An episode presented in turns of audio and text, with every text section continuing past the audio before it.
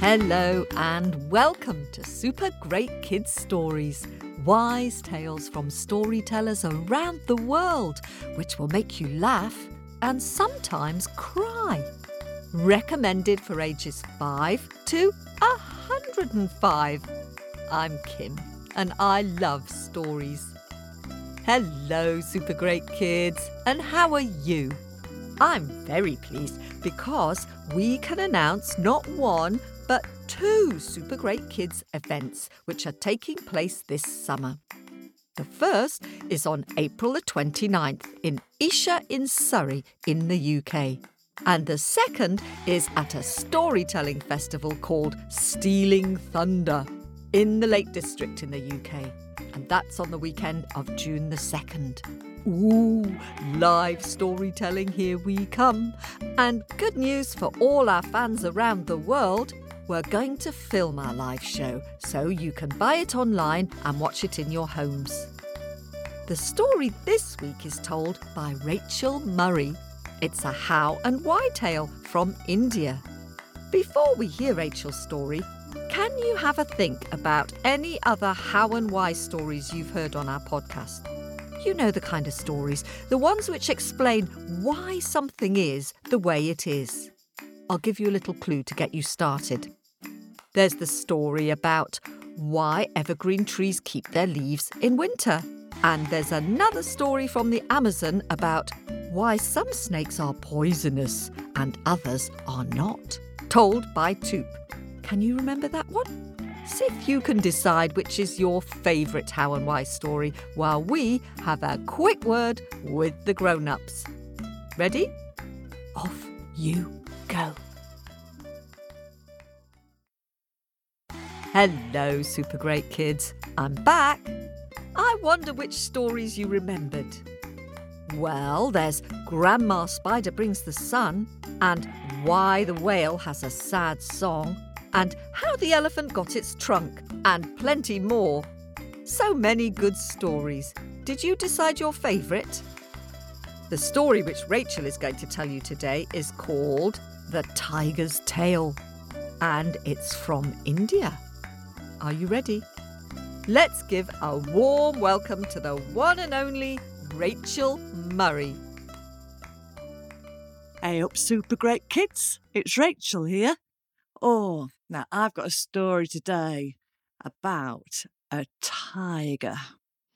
Hmm, I wonder what you know about tigers. When I ask people this, people say, oh, tigers are stripy, which they are tigers are fierce, which they are, but not many of them say that Tiger likes to cook his food. But let me tell you this once upon a time, Tiger only ate his food cooked. He was stripy and he was fierce and he loved his food cooked. And he would cook it over the fire. But one day, the fire went out. Now, this was a problem because Tiger didn't have any matches or a lighter, and, and Tiger didn't know how to light a fire. Once you got a fire going, you had to keep it going, and he always had. But now, the fire had gone out. But he did know somebody who did have fire, and that was man. So Tiger went along to the man village. And Tiger walked into the man village to ask if he could have some fire. But can you imagine what would happen if a tiger walked into your village? Do you think everyone would go, Oh, look, there's a tiger. Should we ask him what he wants?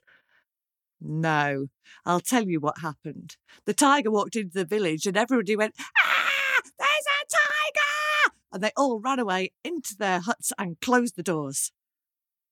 Oh. So Tiger left. And he thought, well, what am I going to do? I still need fire. And he thought, oh, I know what I'll do. Because his nephew was a very young tiger. He was a little teeny tiny tiger cub, and he was fluffy and beautiful and sweet.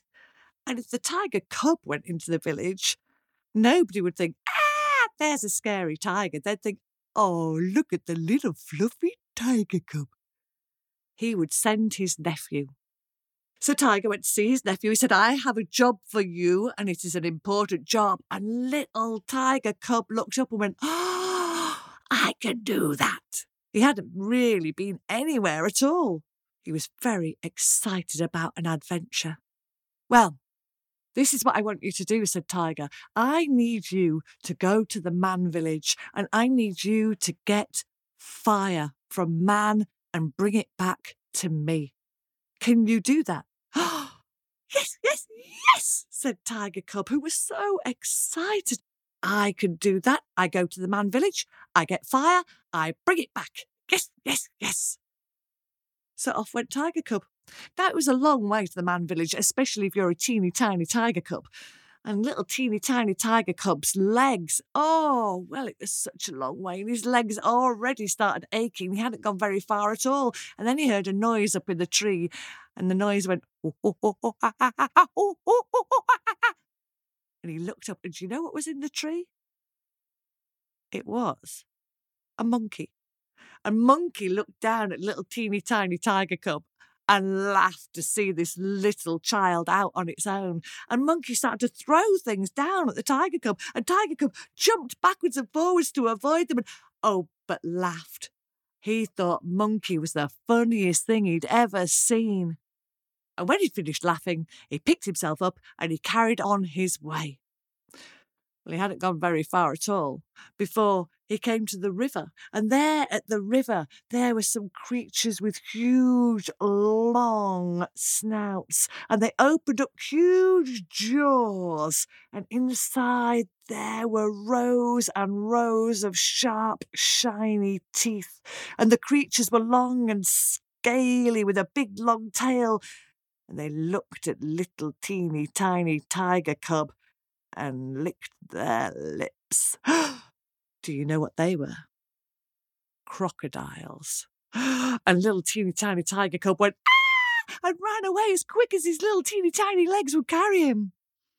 Well, he made his way through the jungle, marvelling at all the things around him, at the beautiful butterflies that danced and the birds that called, and his heart and his eyes were full of wonder. And when he arrived at the man village, his legs ached and he was hungry and he was thirsty and he was tired. He was so tired. And he'd forgotten why he was there. Well, he walked into the man village and, as predicted by Tiger, the people turned around and looked and went, Oh, look at the little teeny tiny tiger cub. Isn't he so soft and fluffy and beautiful? What do you want? And Tiger Cub looked and said, Well, my uncle sent me to fetch something, but I can't remember what it is. Oh, and a boy stepped forward. He said, Well, maybe, he said, you were sent to fetch a bowl of milk. And he put a bowl of milk on the floor. And little teeny tiny tiger cub went and lapped up all the milk. No, said the cub. It wasn't milk that my uncle sent me for. And the girl stepped forward. She said, Well, maybe your uncle sent you for a flippy, flappy, floppy fish to eat. And she gave it to the little teeny tiny tiger cub who opened up his mouth and gobbled it up. No, it wasn't a flippy, flappy, floppy fish that my uncle sent me for. Then an old woman stepped forward and she said, Maybe, she said, your uncle sent you for a comb. And she picked up the tiger cub and she started to stroke him and comb his fur. And the tiger cub, ooh, thought that was lovely. But no, that was not what his uncle had sent him for. Hmm. And then a woman stepped forward. She said, Maybe your uncle sent you for a cushion. And she put the tiger cub on a very beautiful soft cushion. And she took him inside her hut and settled him on the floor. And the tiger cub, so tired from all his adventures, fell fast asleep. Well, outside the man village, Tiger was waiting for his nephew to return with fire. Where was he? He paced up and down and up and down all day, and the sun set over the horizon, and darkness fell across the village, and Tiger knew now that he could slink into the village unseen to find out what had happened. And slink he did into the village and around a big fire in the centre of the village where the people were all sat around as they did every evening, sharing stories and songs and news of the day. And the news of that day was all about the teeny tiny tiger cub who'd come to visit. And a boy stepped forward. He said, oh, I gave the tiger cub a bowl of milk. And he lapped it all up. And a girl said, I gave the tiger cub a flippy flappy floppy fish, and he gobbled it all up. And an old woman said, I combed the tiger cub with a fine comb, and he loved it. And then a woman said, and I put the tiger cub on a cushion and put him in my hut, and he's there now. So Tiger went along to hut that the woman had pointed at, and he put his great paws on the windowsill and pulled himself up and looked in through the window. And there in the hut was a fire. And the fire was blazing beautifully, and by the fire there was a cushion, and on the cushion there was the tiger cub curled up fast asleep. And Tiger said, Tiger cub, you have drunk the milk. You have eaten the flippy flappy floppy fish. You have been combed, and you are asleep by a fire on a cushion. You are no longer a tiger. You are a cat. But at that moment, the little teeny tiny tiger cub's eyes opened, pop, and he looked at the fire and went, oh, Fire! That's what my uncle wanted.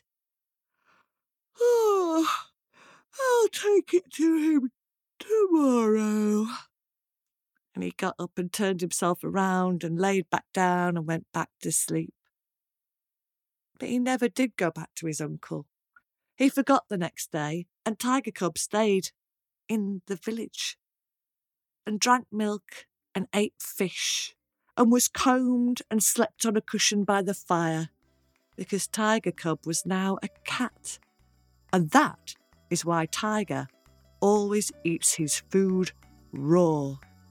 And that is why cats came to live with people.